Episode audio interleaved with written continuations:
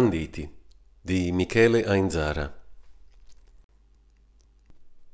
Capitolo uno. La donna se ne stava ferma, immobile, dall'altra parte della fossa. Aveva gli occhi piantati sulla bara già calata e cercava dentro di sé una ragione per piangere con tale concentrazione che pareva stesse pensando a tutt'altro. Forse stava pensando a tutt'altro. Capita spesso, specie nei momenti di grande tensione, di partire improvvisamente coi pensieri verso un mondo diverso e passano per la testa le idee più strane e lontane. Eppure si riesce a mantenere una vaga percezione delle circostanze, un'inversione fra sogno e realtà. Anche un avvenimento grave come la morte della sorella può a un tratto dissolversi, frammentarsi in una serie di piccole emozioni che inaspettatamente ci guidano da un'altra parte. E forse proprio per questo che la testa parte per conto suo, la realtà non viene accettata. La donna, chiusa nel suo loden, i capelli avvolti nel fazzoletto scuro, era invece concentrata nel tentativo di non oltrepassare la fossa con lo sguardo. Di là c'era il vero motivo della sua distrazione, l'elemento che la impediva di lasciarsi andare a una disperazione vera e sincera. Giovanni, con le mani in tasca, la testa ficcata nelle spalle e la solita espressione vuota sulla faccia, era là davanti, l'altra sola persona presente alla funzione. Alzare lo sguardo avrebbe significato incrociare il suo. Questo la donna non lo voleva. Contava mentalmente le palate di terra che andavano a ricoprire il feretro, cercando un senso ritmico nel rumore dell'attrezzo che scavava nel mucchio e della terra che batteva contro il coperchio, con suono sempre diverso a seconda del punto colpito. Altro fenomeno di estraniamento dalla realtà. Non c'era più niente di umano in tutto ciò, solo un pezzo di legno con dentro della carne che di lì a poco si sarebbe disfatta, della terra, delle cose per le quali non valeva la pena di disperarsi più di tanto. Insomma, da quel momento in poi, l'unico maledetto legame che lei aveva con quell'uomo, piantato in piedi là, di fronte a lei, dall'altra parte della fossa, se ne stava scomparendo per sempre. Sì, si trovò ad ammetterlo a se stessa, era più contenta che dispiaciuta. Era come se fosse morto anche lui, finalmente. Il senso sgradevole di nausea che la prendeva allo stomaco ogni mattina al pensiero che sua sorella aveva sposato proprio lui e che in qualche modo erano parenti, ora si stava lentamente dissolvendo. Da donnetta cinica di periferia qual era, si stava finalmente prendendo la sua rivincita. Beh, una bella rivincita, se si considera che era arrivata dopo anni di pettegolezzi, tentativi di dissuasione, piccole o grandi bugie inventate sul conto del cognato, ricerche affannose di un sia pur minimo appiglio per far perdere alla sorella l'amore prima e l'affetto poi che aveva per il marito. Piccole beghe di quartiere che non erano riuscite a intaccare il matrimonio. Lui a tutto ciò non ci pensava. Della cognata aveva appena la percezione, perché la nebbia era talmente fitta da dargliene solo una vaga idea. Più o meno la stessa idea che di lei aveva sempre avuto. Un'immagine non meglio definita, senza significato, non degna di attenzione. Lui si era già disperato. Aveva dato tutto e non c'era più niente da dire adesso. L'unica donna che lo aveva capito, apprezzato, stimato, amato, ora non c'era più. Che cosa restava da fare? Guardare.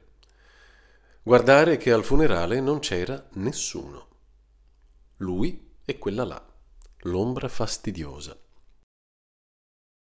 Il prete pronunciò una formula religiosa, benedisse con una certa serietà, si avvicinò alla donna per comunicarle alcune parole di conforto e se ne andò, dimenticandosi del marito. No, non c'era veramente più niente da fare o da dire adesso. Eppure nessuno dei due si muoveva di là. Si fronteggiavano con un'ostinazione infantile. Evidentemente, l'ultimo ad andar via sarebbe stato quello più attaccato alla morta, e questa sì che sarebbe stata una notizia da divulgare alle vicine di casa. Se n'è andato subito dopo. Pensa che non si è neanche fermato un attimo. Il prete non gli si è nemmeno avvicinato. Eh, però faceva freddo. Un freddo cane. Un porco freddo cane con una nebbia che non perdonava. Giovanni, settantasei, un bel toro malgrado il bastone, non aveva nessuna difficoltà a restarsene là, in piedi. Lei invece cominciava ad accusare le prime difficoltà. Di lì a poco sarebbero state le otto e mezza e il sole si sarebbe affacciato. Niente, bisognava restare. Iniziò a tremare, prima il mento, poi le spalle e quindi tutto il corpo. Giovanni invece era fermo, immobile. A un certo punto si mosse. La donna ebbe un fremito. Invece Giovanni tirò fuori il fazzoletto, si pulì il naso, si rimise il fazzoletto in tasca e tornò alla posizione di prima. La donna iniziava a risentire del freddo, seriamente. Dopo qualche minuto lei si illuminò. Giovanni si mosse ancora, ma lo fece solo per passarsi il bastone dalla destra alla sinistra. Fine. I brividi si stavano facendo insopportabili. Se ne doveva andare. Aveva resistito fino a che aveva potuto, poi era andata via, ecco com'era andata. Stava male, le sue amiche lo sapevano che lei stava male e che non sarebbe neanche dovuta andare al funerale.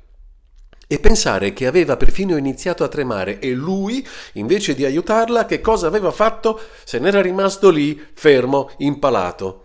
Neanche davanti alla tomba di sua moglie non era cambiato di una virgola. Non aveva pianto, niente. La donna si voltò e si diresse all'uscita con passo svelto. Giovanni si soffermò ancora qualche secondo e se ne andò anche lui. Il sole iniziava a farsi strada fra la nebbia, ma neppure così la situazione migliorava. Salì sull'autobus che aveva appena scaricato un primo drappello di visitatori e si sedette in attesa di ripartire. Li osservò dirigersi alle bancarelle e comprare dei fiori. Erano abitué, si capiva da come chiacchieravano con le fioraie. E lui invece era considerato un perfetto estraneo e lo capiva da come lo guardavano le fioraie.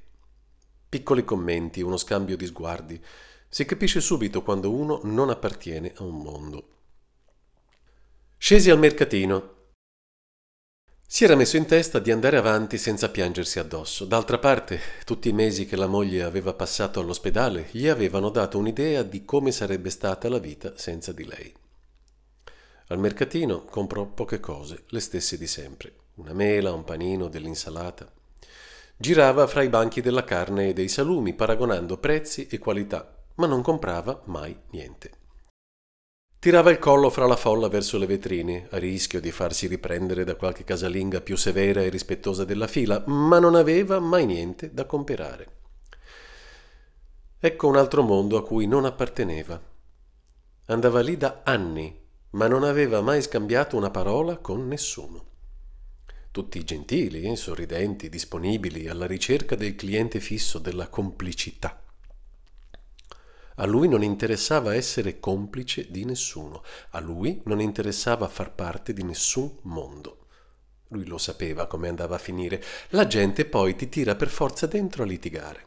Tu non vuoi, fai di tutto per startene sulle tue, ma a un certo punto la gente sente la necessità di andare oltre con una parola, con uno sguardo, con un sorrisetto. Quante volte sua moglie, tornando a casa, gli aveva detto «Oggi il macellaio mi ha dato un'occhiata che non mi è piaciuta per niente». Per lui nulla di più facile che non tornare più dallo stesso macellaio. Lei invece, dopo tre giorni, stessa storia. «Ti ricordi del macellaio l'altro giorno? Beh, oggi è successo di nuovo». Punto e a capo. La gente ha bisogno di questo. Ha bisogno che durante la giornata succedano piccole cose per sentirsi in vita. Ecco che cos'è. La maggior parte della gente torna a casa soddisfatta se alla fine della giornata può raccontare una storia che fa più o meno così. E allora lui mi ha detto, poi io gli ho risposto, ma lui ha fatto un gesto e io non ci ho visto più e sai cos'è successo? E tutti rientrano vincitori. La storia poi col tempo perde connotati più realistici, diventa mitica, si arricchisce di dettagli eroici, ma non poteva che concludersi così. Da cosa dipendeva? Insoddisfazione sul lavoro, mancanza di affetti familiari. Eh, e qual era l'alternativa? Lasciare andare? Eh, lascia oggi, lascia domani. Tutto questo perché la gente si occupa sempre di grandi questioni di principio, senza pensare che le grandi questioni in fondo non sono altro che una somma enorme di centinaia di milioni di piccole questioni private. E per loro il litigio giornaliero non ha niente a che fare con la pace nel mondo. È una cosa diversa. Pace, per contrario, evoca sempre carri armati e bombardamenti. Subire l'onta di essere scavalcati in fila vuol dire dare il via a una faida perenne che coinvolge generazioni e generazioni a venire, ma questo non ha nulla a che fare con... Eh, sì, ma già, parlava lui. Si sarebbe dovuto comportare bene per le quattro vite successive. Perciò, niente litigi, niente sguardi di macellai. Se però sua moglie era contenta così. Se per lei avere la sua disputa giornaliera era un momento di vita, allora andava bene. Niente più momenti di vita per sua moglie adesso. E non c'era niente da fare. Lì era, al centro dei suoi pensieri. Lì restava e lì sarebbe rimasta ancora per un bel po'. Per sempre, forse. Ma quarant'anni insieme non si possono sciacquare via in mezza giornata.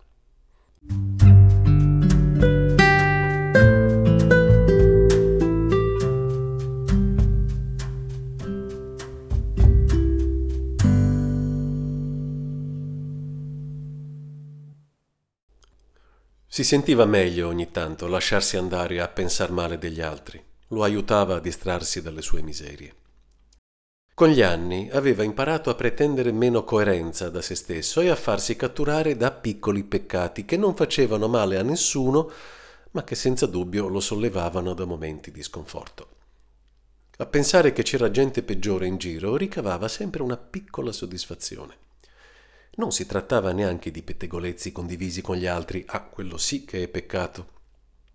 Era solo una serie di pensieri, valutazioni, come gli piaceva chiamarli, sui comportamenti altrui. Gli amici al bar ogni tanto lo trascinavano in discussioni su Tizio o Caio, ma lui se ne stava per gli affari suoi. Oh, tanto sapeva benissimo che una volta uscito dalla porta sarebbe toccato a lui e proprio da parte di quelli che facevano più gli amici. Il napoletano per tutti, una vera macchinetta da non fidarsi neanche a chiedergli che ora è. Perciò aveva deciso di starsene sulle sue, guardare gli altri giocare a carte, perché anche il tre sette era un gran casino. Si finiva sempre a parolacce. Ogni tanto buttava un commento veloce sull'ultima partita di calcio, ma finiva sempre che lo investivano con nomi, cognomi, tattiche, controtattiche, schieramenti, panchine, sostituzioni e per lui non c'era più niente da fare. Sembrava che non ci fosse la possibilità di godere in pace neanche di un momento di svago. Il lunedì mattina si gridava per la partita della domenica, il martedì per il mercoledì di coppa, il venerdì per l'anticipo del sabato, insomma era un urlo continuo. E tenevano tutti per la stessa squadra. Da solo però non poteva stare, a casa neppure. I conti tornavano, anche lui aveva bisogno di un momento di vita, qualunque, anche se era fatto di urla e litigi. Alla fine si sarebbe detto che poi là dentro erano tutti amici, ma non era vero niente. Le liti avevano strascichi interminabili a casa, le famiglie finivano le une contro le altre, quelle iene si odiavano per davvero. Se le legavano al dito per mesi, anni. La periferia della metropoli ti ammazza. Sei vicino ai grandi interessi, ai soldi veri, ai ricchi. Ah, li vedi, li annusi, ti passano vicino e ti fanno sentire quanto non conti niente. Per questo bastava una frustrante mezza giornata passata in centro per poi scatenare l'inferno al bar. Qualche volta Giovanni si domandava come mai il paese andava a rotoli, per usare un'espressione che aveva imparato da bambino, quando il paese andava a rotoli sul serio, e che aveva continuato a sentire a scadenze fisse. Nel dopoguerra, durante la ripresa, nel boom economico, durante l'austerity, nei rutilanti anni Ottanta, il paese era sempre andato a rotoli. Si domandava come mai il paese andasse a rotoli, se i bar di periferia di tutta Italia erano pieni di presidenti della Repubblica, di presidenti del Consiglio, di ministri dell'Interno e soprattutto di allenatori della nazionale di calcio. Tutti sapevano esattamente come fare, avevano la formazione giusta, la soluzione adeguata, la formula magica, la squadra vincente. Giovanni era certo però di una cosa. Tutta questa cultura da bar aveva finalmente trovato la giusta dimensione anche nel mondo della politica ufficiale. Era quasi quasi contento, dopo decenni di chiacchiere di cui la gente comune aveva capito ben poco, che al governo ci fossero uomini che parlavano come il popolo, altro che quei tromboni che avevano riempito la testa degli italiani di chiacchiere. Certo, questo provocava spesso incidenti ed equivoci, qualcuno nelle alte sfere rischiava di fare la figura dell'ignorante, eh, ma nessuno è perfetto. Alla fine anche i mezzi di comunicazione avevano raggiunto una dimensione normale. Non c'era più bisogno dell'interprete, cazzo significava cazzo, merda, merda e così via. E così la gente capiva. Come quella volta che un pezzo grosso del governo, alla fine di una riunione internazionale sulla fame nel terzo mondo, liquidò rapidamente i cronisti dicendo che la fame nel mondo non era colpa sua e se lo volevano scusare, ma la nazionale stava per entrare in campo per una partita dei mondiali e lui doveva proprio andare. Finalmente! Uno della vecchia guardia, nelle medesime circostanze, avrebbe messo in piedi i soliti discorsi frettolosi e arzigogolati sullo sfruttamento delle materie prime, sullo sviluppo sostenibile e il consumo equo e solidale, per poi saltare in macchina e partire verso un'importantissima colazione di lavoro coi rappresentanti dei centri sociali, onde organizzare una fiera di prodotti dell'agricoltura biologica boliviana. Per poi scoprire che invece si stava precipitando in picchiata, macchina blindata, scorta di motociclisti e tutto il corredo ministeriale, presso la sede centrale della televisione di Stato, dove aveva fatto riservare, per sé e per i suoi amici più cari, una saletta privata con mega schermo per vedersi la partita in bassa frequenza in tutta tranquillità. Oggi invece i politici avevano il coraggio, anzi le palle, come a loro piaceva di più, di dire tutto ciò che passava per la testa, sinceramente, con spontaneità. Una bella differenza, se permettete. Il fruttivendolo cercò di tirarlo in una discussione sull'iniquità della distribuzione della ricchezza nel mondo, prendendosela col nuovo centro commerciale con ipermercato che stavano costruendo poco lontano da lì, ma Giovanni sentì di non essere in grado né di fornire il proprio sostegno al commerciante né di disapprovare completamente la creazione del complesso. Voleva mantenere il suo anonimato il più a lungo possibile. Non era più tempo per mettersi in mostra. Era l'ora di punta e voleva aprirsi una via d'uscita. Questo venditore era l'unico che in qualche modo gli ispirava simpatia, forse per la sua età, oppure per il misero banco che aveva vicino all'uscita, con solamente tre tipi di insalata. Una volta finita quella merce, chiudeva tutto e andava a casa. Farei così anch'io, pensò. Se un domani mi venisse in mente di passare il tempo in qualche maniera, farei proprio così. Poi vide due vigili urbani chiedere per la decima volta la licenza e tutti i documenti a un marocchino che vendeva calze e magliette, e cancellò il pensiero dalla mente. Il comune, i permessi, i conti, le tasse. Alla sua età non se la sentiva e non ne aveva bisogno. Certo, se suo nipote un giorno si fosse presentato con la licenza in mano come regalo per il compleanno, per esempio, lo avrebbe fatto volentieri, se non altro per dargli soddisfazione. Però questo ragionamento presupponeva alcuni elementi, fra i quali che suo nipote si fosse ricordato del suo compleanno, o anche solo della sua esistenza. Il posto dove abitava non era male, tutto sommato, se non fosse stato per quel vialone interminabile che dal mercato arrivava alle palazzine. Una strada a due corsie, larga e triste, disseminata di pali della luce, senza nemmeno il conforto di tabelloni pubblicitari. Di tanto in tanto comparivano quelli provvisori per le elezioni. Allora facevano la loro apparizione facce sconosciute, gente mai vista prima e spesso neanche dopo, ritratta in fotografie inverosimilmente brutte che sembravano fatte con la Polaroid. A coronare il tutto, slogan offensivi rivolti alla pulizia del quartiere o al miglioramento della qualità della vita. A sua memoria, il prato grigio spelacchiato accanto alla strada e la discarica a cielo aperto vicino all'incrocio erano sopravvissuti a numerose legislature di diversi colori e tendenze e secondo lui sarebbero rimasti lì a lungo. C'era senza dubbio un piano dietro tutto ciò. Una certa categoria di persone è destinata a vivere nel brutto e nello sporco e chiunque avesse deciso così per quel quartiere poteva definirsi trionfatore. Giovanni scorse un movimento alcune decine di metri davanti a sé. Macchine parcheggiate accanto al marciapiede e gente nel bel mezzo della strada.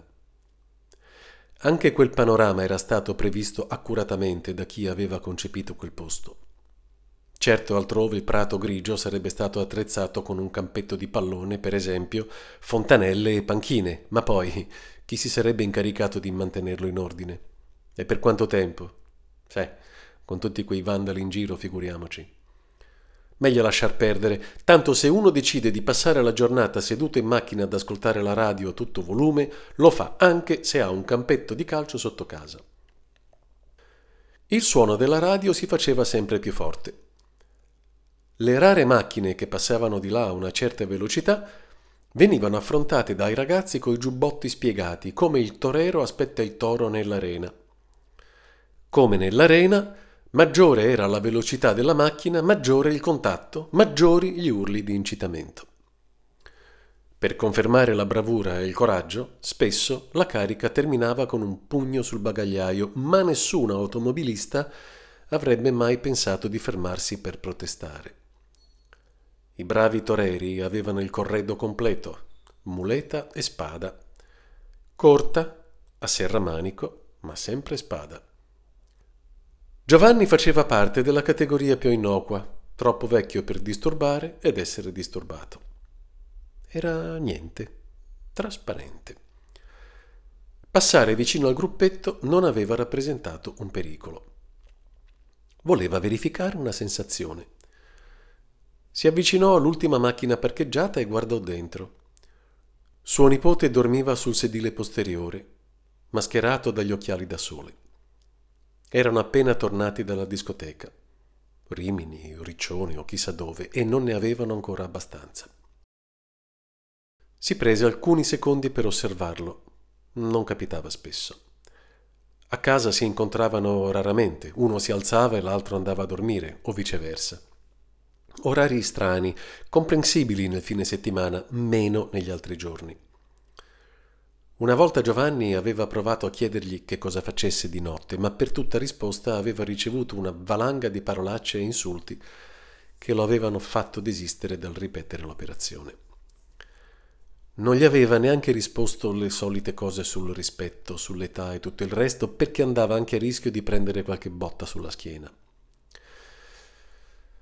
Avrebbe però voluto dirgli almeno di stare attento, perché una coltellata o una pasticca prima o poi avrebbero significato qualcosa di irreparabile nella sua vita. Cercava attentamente un segnale di somiglianza. Il figlio di sua figlia avrebbe dovuto in qualche modo ricordarlo, che ne so, il naso, gli occhi, la bocca. Niente di tutto ciò. Soltanto un segnale traspariva chiaro dalla sua faccia: l'odio. Giovanni aveva sempre pensato che un modo quasi certo per scoprire il vero carattere di una persona è di osservarla quando dorme.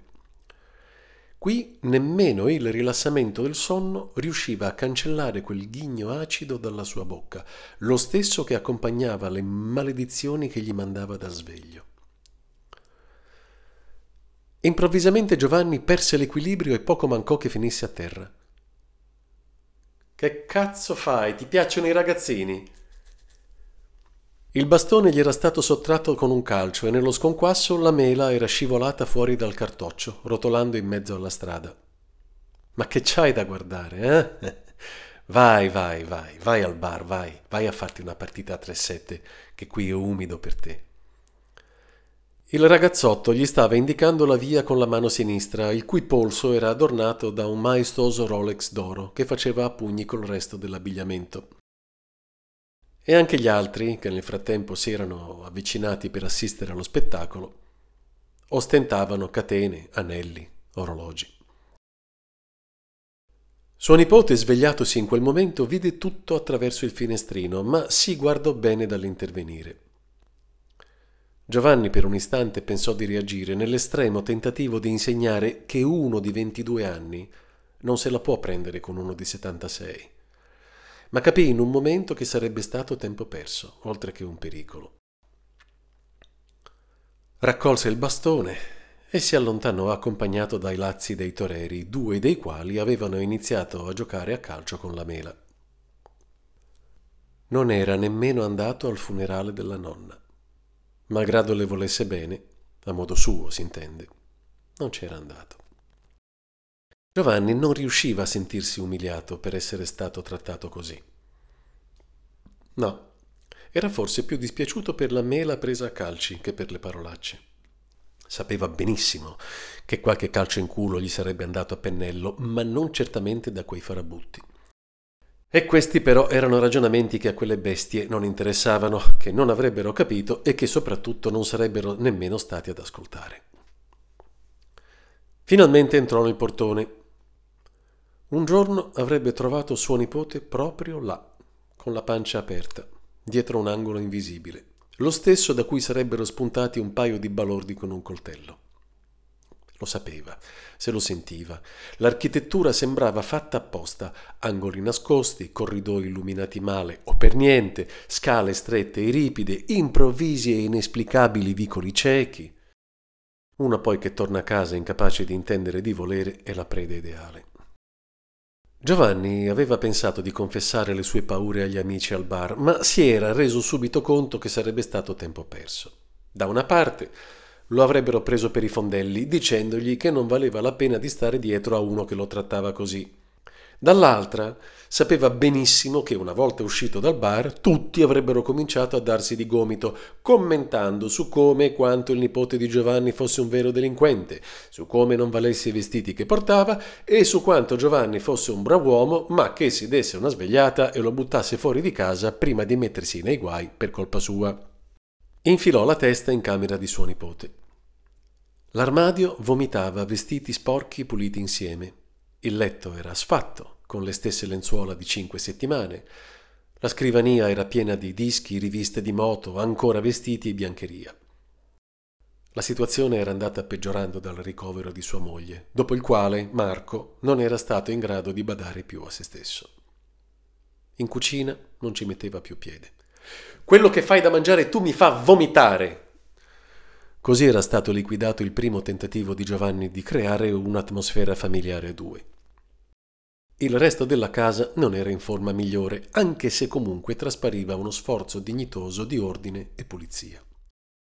Giovanni si guardò attorno alla ricerca del segreto, anche se dentro di sé sapeva perfettamente qual era.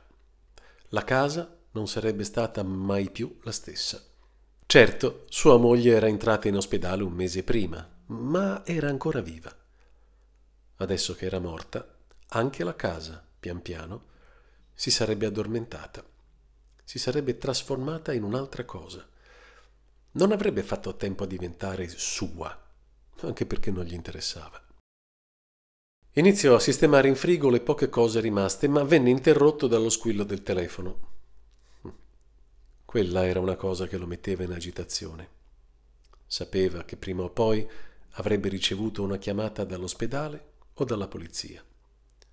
Sapeva che Marco se ne sarebbe andato prima di lui.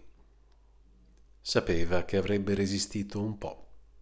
Poi si sarebbe lasciato andare anche lui.